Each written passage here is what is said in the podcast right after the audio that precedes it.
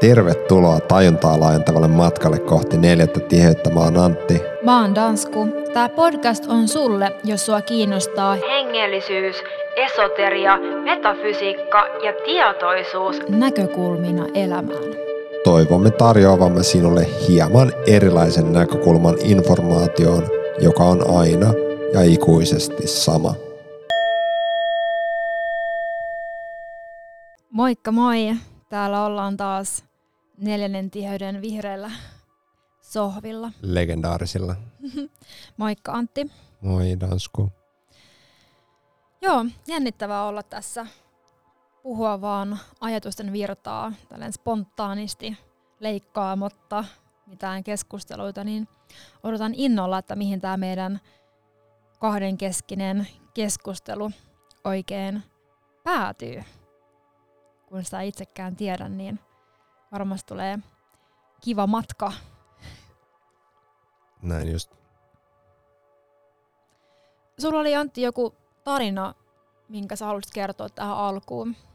No, sattumalta siinä päivänä, kun oli loistava hetki ja hyvä fiilis nauhoittaa tämmönen ääniraita internettiin, jota podcastiksikin sanotaan, niin suisku, suihkussa tuli mieleen tämmöinen tapaus, joka kesti pari viikkoa.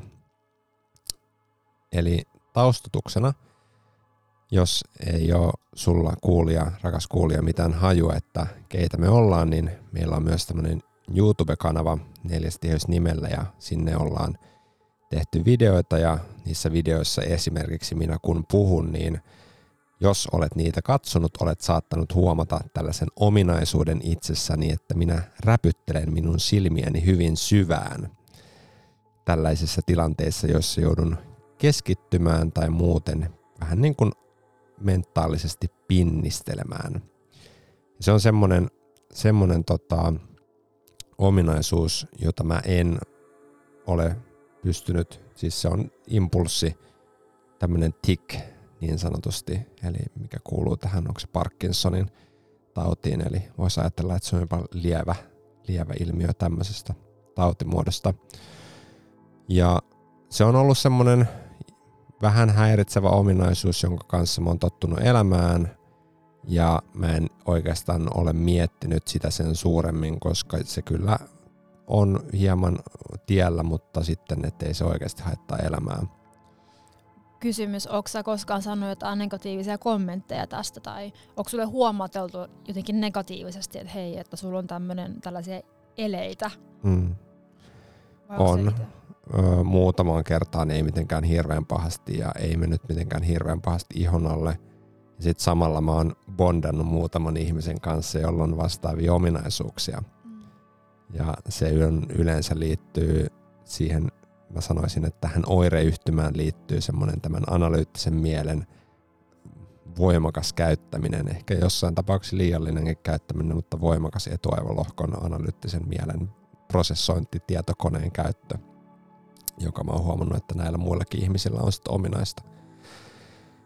No sitten me tehtiin Danskun uutta YouTube-kanavaa, jossa Dansku tutkii ilmiöitä nimeltä energiahoidot. Ja päätyy, siinä Dansku sitten päätyy kokeilemaan energiahoitoja ja sitten kokeilemaan sitä myös johonkin fyysisiin oireisiin. Ja mä olin siinä apumiehenä kuvaamassa ynnä muuta ja sitten mä jossain odot- odottelutilanteessa pohdiskelin, että autossa ollessa taisin olla, kun odottelin, kun sä olit hoidossa, niin mietin, että hitto, että mitähän mä voisin itsessäni korjata. Ja mä listasin muutaman tällaisen asian. Mm. Ja toinen asia näistä oli tämä silmäasia. Silmien räpsyttely tai semmoinen syvä painaminen kiinni, miksi sitä nyt haluan kutsua, tämmöinen tik. Joo. Sitten menee viikko. Ollaan tilanteessa, jossa mä odottelen taas danskua eräässä Helsing- Helsingin keskustassa sijaitsevassa kiinteistössä, rappukäytävässä, toisessa kerroksessa, tämmöinen kaunis, vanha, sanoisin, no joo, ehkä 20-luvulta tämä talo. Eli, eli on niin kuin, siinä on semmoista pientä koristelua siinä, että hyvin niin kuin hyvässä kunnossa ja niin kuin arvotalo niin sanotusti. Arvotalo, jossa on erilaisia toimistoja, tilitoimistoa, lakiasian toimistoa ja, ja tota, pankkia ja muuta tällaista niin kuin menestyneiden ihmisten toimintaa. Siinä kun mä odottelin, niin sitä ohi sitten porhaltaa tämmönen ihan siististi pukeutunut menestyneen näköinen yksilö rennoissa vaatteissa porhaltaa ensiksi mun ohi, vaikuttaa kovin stressaantuneelta ja lopulta sitten porhaltaa takaisin alaspäin. On käynyt jättämässä ilmeisesti laukkunsa johonkin huoneistoon tai toimistoon ja siinä sitten tempasee minua turpaan. Tämä on niin käsittämätöntä. Että... Ja Joo. alkusokki, kytät paikalle, käydään läpi tilanne, siellä on valvontakamera ynnä muuta ja sairaalaan hakemaan todistus ja kuvattavaksi, että mitä tapahtui. Pieni murtuma silmää ja tämmöistä. Ja se oli totta kai niin kuin mielenkiintoinen tapaus monellakin tapaa empatian näkökulmasta, että pyst, miten suhtautuu, miten reagoi vaikka tähän henkilöön, syntyykö vihaa vai mitä ja paljon muuta, mutta tota, mun mielestä kaikkein mielenkiintoisinta tässä on se, että kolme, neljä päivää mä jouduin, no jouduin ottamaan vähän rennommin. Mä jouduin makoilemaan, mä jouduin meditoimaan ennen kaikkea syystä, että minun silmäni oli hyvin kipeä, niin mä joudun rentouttamaan tämän mun yläkasvojen alueen, mun etuaivalohkon ja silmät ja otsan ja muut. Ja tämän syvärentoutuksen takia, kun antoi energioiden virrata siellä kunnolla eikä käyttänyt liikaa niin sitä aluetta, niin mä koen, että mä oon parantunut tästä silmäasiasta, joka näkyy nyt esimerkiksi tässä juuri julkaistulla videolla, että siellä on pientä semmoista ehkä jotain sitä impulssia, mutta et mä oon niinku koen, että mä oon niinku parantunut. Mm. Eli kahdessa viikossa siitä, että mä tietoisesti pyysin, että tämän asian minä haluan korjata itsessäni, niin hyvin oudon kierroksen kautta päädyttiin tähän pisteeseen. Niin, että ole varovainen, mitä toivot universumilta ja se apu, mikä sieltä saattaa tulla, välttämättä ei näytä sillä, niin kuin sillä hetkellä auttamiselta, vaan itse asiassa väkivallan teolta. Ja kyllä se oli, kyllä se oli aika monen shokki, kun se tapahtui, että, että miten näin voi käydä. Ja se tuntui, tuntui pahalta tietysti, kun on niin kuin fyysinen ja sitten henkinen tämmöinen niin kuin loukkaus. Mutta joo. Se Tuleeko oli... sulle mieleen omasta elämästä jotain vastaavia tapauksia, joissa mä en siis tarkoita väkivaltaa, mm. vaan ehkä, ehkä semmoista, että missä joku asia niin kuin ensisilmäyksellä vaikuttaa äärimmäisen negatiiviselta asialta, mutta tosiasiassa on juuri se, mitä saa syvimmällä sisimmässä tai jopa tietoisessa mielessä oot toivonut tapahtuvan. Koska tämä on mun mielestä iso avain elämään ja su- esimerkiksi suhtautumisessa vaikka menneisyyteen, traumoihin tai muuhun. Joo, tuo on hyvä kysymys. Mä halusin ennen tätä vastausta niin kommentoida nopeasti vaan tähän tähän tapaukseen, mitä tapahtui tuossa pari viikkoa sitten, että, että vaikka se oli äh, hieman shokeraava niin kuin aluksi, niin kyllä se tuntui alusta asti sella, niin kuin mulle henkilökohtaisesti, se tuntui sella, sellaiselta testiltä, että, että vajoanko pelkoon tai mihinkään muuhun tämmöiseen lähtökohtaisesti negatiiviseen tunteeseen, ja mä päätin, että tämä tapahtuma ei saa mua alas. Et mä päätin, että, että hyvä, hyvä yritys, universumi, nice try, whatever, tiedätkö, että hyvä, hyvä kokeilu, mutta tämä niin ei tule pysäyttää mitään. Et mä en anna tämän niin kun, pysäyttää sitä rakkautta, vaikka mikä mussa on. Niin se oli semmoinen, um, no hyvä herätys siihen, että, että pystyy olemaan tosi vahva ja seisomaan niiden omien arvojen takana. Mutta, mutta joo, kyllä, kyllä voisi sanoa kyllä näin, että, että kaikki mitä vaikka menneisyydessä on ollut, niin mä taisin kysyä sulta, ehkä eilen taisin kysyä, että muuttaisitko mitään menneisyydestä, jos pääsisit takaisin, niin muuttaisitko jotain? Niin mutta itselleni on aika vaikea vastata, vastata tuohon, no, että mitä muuttaisi, koska ne kaikki on ollut oppeja. Tietenkään monet tapahtumat ei ole ollut miellyttäviä, ne on tuntunut pahoilta ja mä voin niinku käsittää, että miksi mä oon vaikka tehnyt itselleni tietyllä tavalla tai miksi mä oon toiminut tietyllä, tietyllä tavalla, koska mä enää mä enää tekis niin. Mutta en mä ollut silloin se henkilö, joka tietää niitä asioita, mitä mä nyt tiedän. Ja se, mitä mä nyt tiedän, on siksi, koska mä läpikävin ne asiat. Ja, ja mä ajattelen, että se, mitä tulee vaikka kärsimykseen, niin no henkilökohtaisesti se on ollut mulla ö, lahja tietynlaiseen empatiakykyyn muita ihmisiä kohtaan, ö, toisten ihmisten tunteiden lukemiseen, niiden ymmärtämiseen ja myöskin henkiseen kasvuun. Se kärsimys on niinku pakottanut oppimaan. Että jos miettii tuolta kannalta, niin, niin kaikki on ollut oppeja loppujen lopuksi, vaikkakin rankkoja sellaisia. Mitä tota, tuossa on ehkä keskeisintä itse asiassa tuossakin on se, että mikä on, mitä on kärsimys. Ja että miten, kun on mun mielestä on ilmi selvää, että kärsimys ei ole sama asia kuin mitä reaali, tai tässä niin kuin fyysisessä illuusiossa, fyysisessä maailmassa tapahtuu. Tai metafyysisessä maailmassa, joka yhtä lailla on illuusiota. Mm.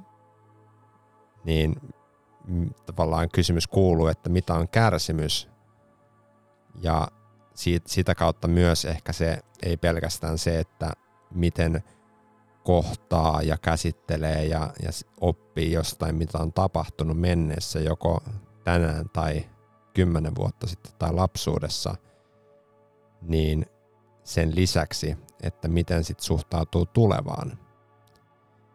Koska jos huomaa, että se kärsimys on oikeasti vain sun reaktio siihen, mitä tapahtuu, niin lopultahan sä voit päättää, että sä et enää koskaan kärsi, koska mitä ikinä tapahtuu, onko sä saat turpaan tai puukosta tai talopalaa tai läheinen kuolee tai rahat menee tai mitä nyt tässä maailmassa on niitä kauheampia kauhuja, mitä me, meille pelotellaan, mm. niin lopulta kyse on siitä, että miten sä suhtaudut niihin.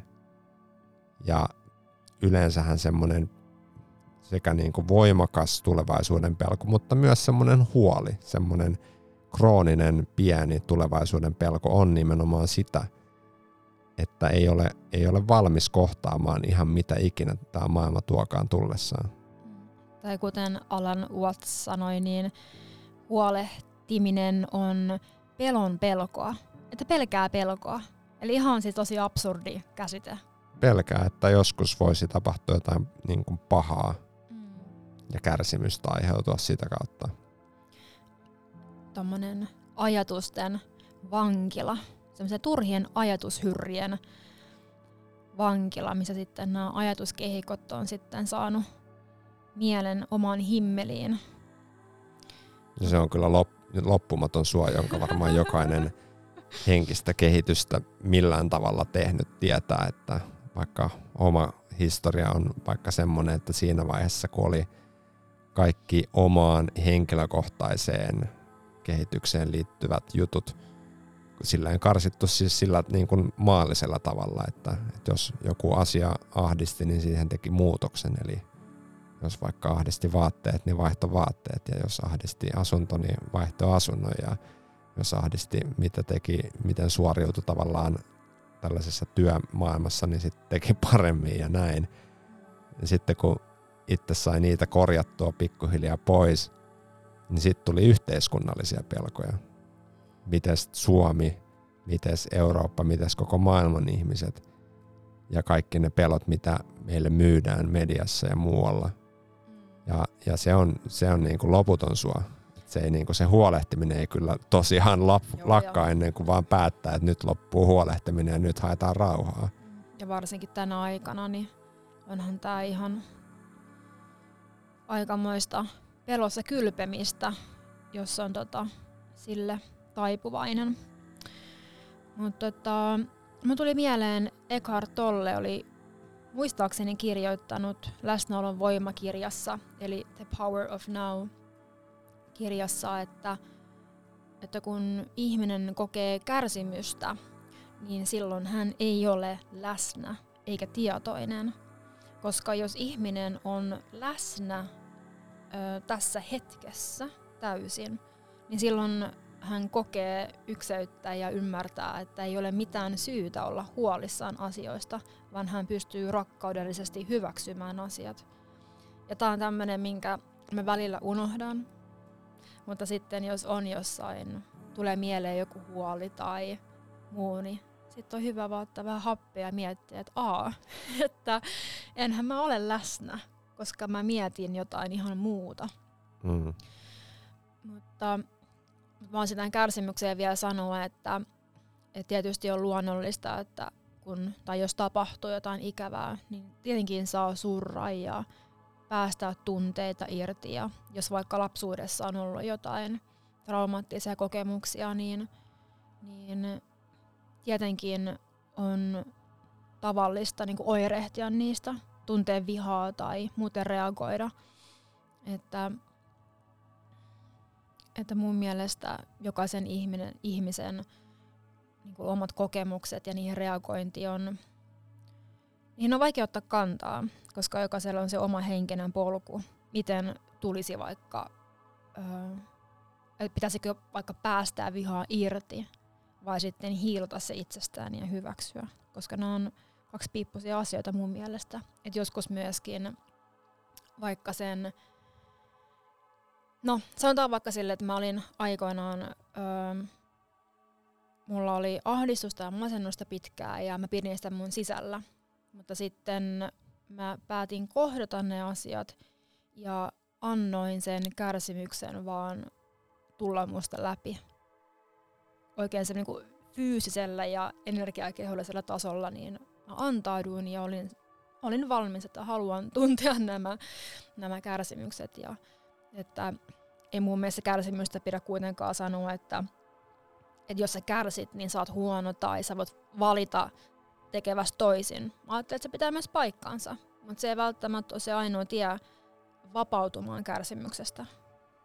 Mä oon, mä oon samaa mieltä, mutta ehkä semanttisesti, jos lähdetään kielellä on kuitenkin merkitystä tässä, kun viestitään ihmisille, niin ehkä kyse on enemmänkin kärsimyksen määrittelystä että jos, ja, ja ehdottomasti on samaa mieltä, että, että kannat, no siis jos haluaa tuntea autuutta, rauhaa, onnea, ykseyttä, niin ehdottomasti kannattaa tuntea kaikki mm. negatiiviseltakin vaikuttavat tunteet, pelot, vihat, surut ynnä muuta. Ja ehdottomasti koko tämän pelin pointti on käydä läpi kaiken näköisiä tilanteita ja sitten lopultahan ne on siis tunteita. Mehän niin kuin ollaan tämmöinen tunteiden spektri. Tuntaa on tällainen tunteiden sinfonia tavallaan tämä koko elämä, mm. jossa tunnetaan näitä eri tunteita. Mutta ehkä se, ehkä se niin kuin kärsimyksen määrittely tässä on se enemmän se, että miten suhtaudutaan näihin esimerkiksi negatiivisiin tai myös positiiviseltakin vaikuttaviin mm. tunteisiin – ja että jää, ja kroonistuuko ne sitä kautta. Mm. Mutta ehkä mit, jos miettii, että mikä se kärsimys sitten oikeastaan on, että jos vaikka tuntee surua, niin missä vaiheessa suru on kärsimystä ja milloin se on vaan surua. Niin ehkä se on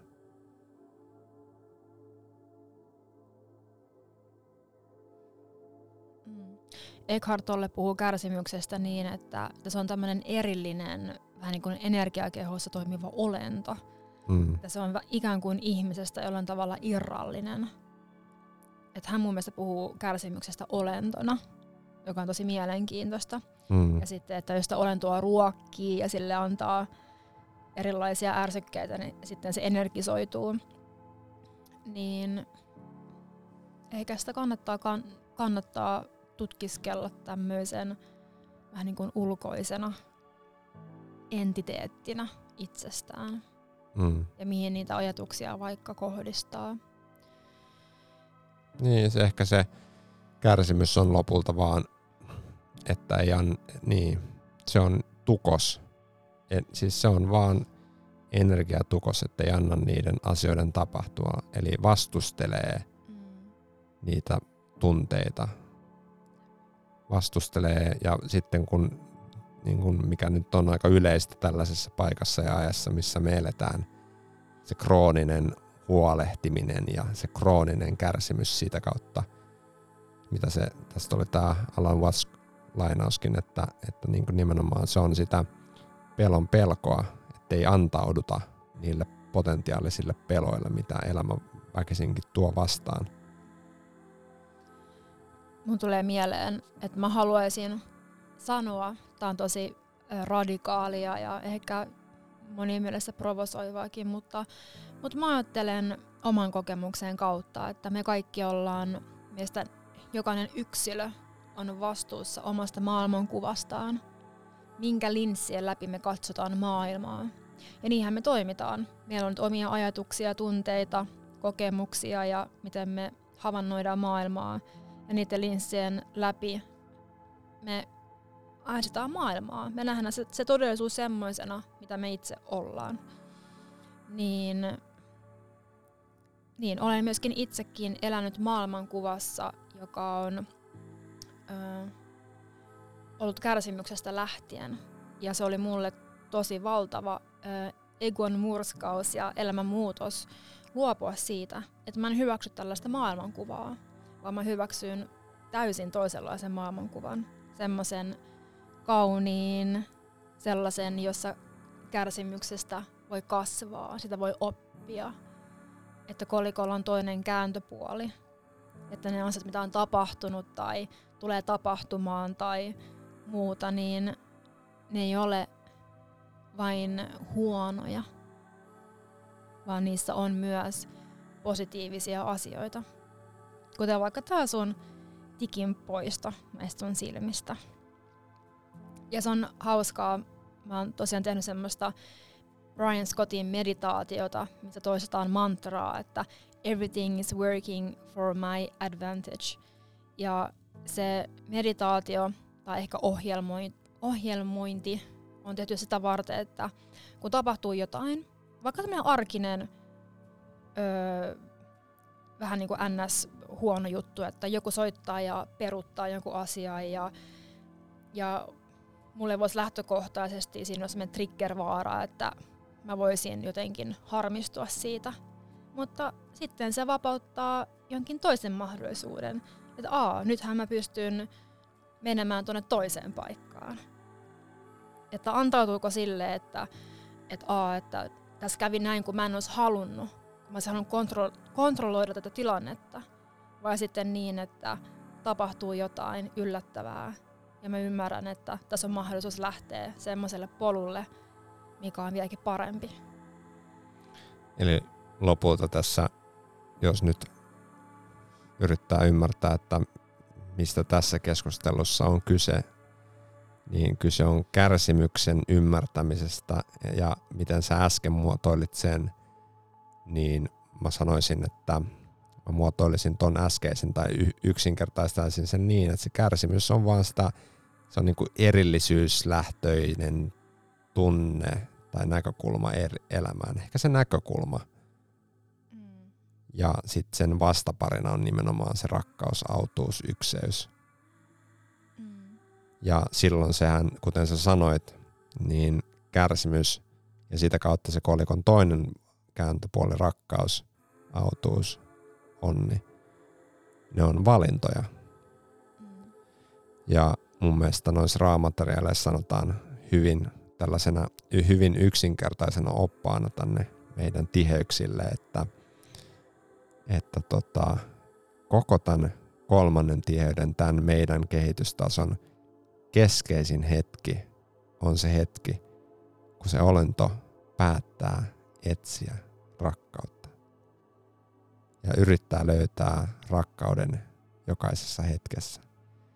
Ja se, tav- se, se hetki, se keskeisin hetki ei ole se hetki, kun saavutaan perille sellaiseen maailmaan, missä elää sataprosenttisesti siinä tunteessa, siinä näkökulmassa, siinä tietoisuus. Se on oikeastaan ehkä tietoisuuden tila. Silloin myös kärsimys olisi oikeastaan tietoisuuden tila. Niin se hetki on se ensimmäinen, se käänne hetki on se hetki, kun tekee tietoisen päätöksen, asettaa intention etsiä rakkautta. Sen jälkeen se homma lähtee yleensä sitten, tai siis näin, näin ainakin väittävät, että sen jälkeen se on niin kuin menoa. Ja siinä, että kauan siinä menee siinä menossa löytää sitten sinne tarvittavan pitkälle perille, jotta voi jatkaa eteenpäin näistä tihe, tästä tiheydestä, niin se on sitten eri kysymys. Siinä voi mennä hetki tai siinä voi mennä pidempi hetki ja se riippuu ihan olennosta itsestään. Mutta se intentio elää autuudessa ja rakkaudessa on se, joka aloittaa sen polun pois siitä kärsimyksen tietoisuuden tilasta. Tosi kaunisti kuvailtu ja sanottu. Mun tuli myös mieleen, että jos tuntee kärsimystä tai muuta, niin kyse on myöskin luottamuksen puutteesta. Koska jos mä luotan, tai kun mä luotan vaikka elämään, universumiin, Jumalaan, rakkauteen, itseeni, mun omiin unelmiin, ja mihin vaan, niin eihän silloin ole kärsimystä, jos luottaa. Se on jokaisen, se on, näin se on, se on sen pol, siinä polulla, polulla kyllä se, mä sanoisin, että toi on se, toi on se niin kuin perille saapumisen hetki, kun on sataprosenttinen luotto siihen, että kaikki on hyvin ja kaikki tulee olemaan hyvin. Hommat ne vaan natsaa. Kärsimys on valinta. Ja niin on onni ja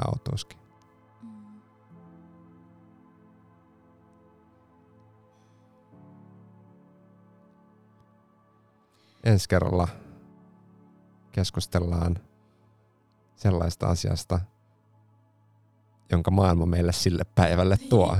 Joo. Vitsi, kiitos tästä keskustelusta. Tämä oli mullekin hyviä muistutuksia jokaiseen päivään. On hyvä keskustella asioista tälleen yrittäen ymmärtää niitä samalla itse, niin oppii itsekin paljon oivalluksia. Kiitos tosi paljon, kun olit täällä meidän kanssa kuuntelemassa. Ja toivotan ihanaa päivää tai iltaa sinne, missä kuunteletkaan tätä. moi moi. Moi.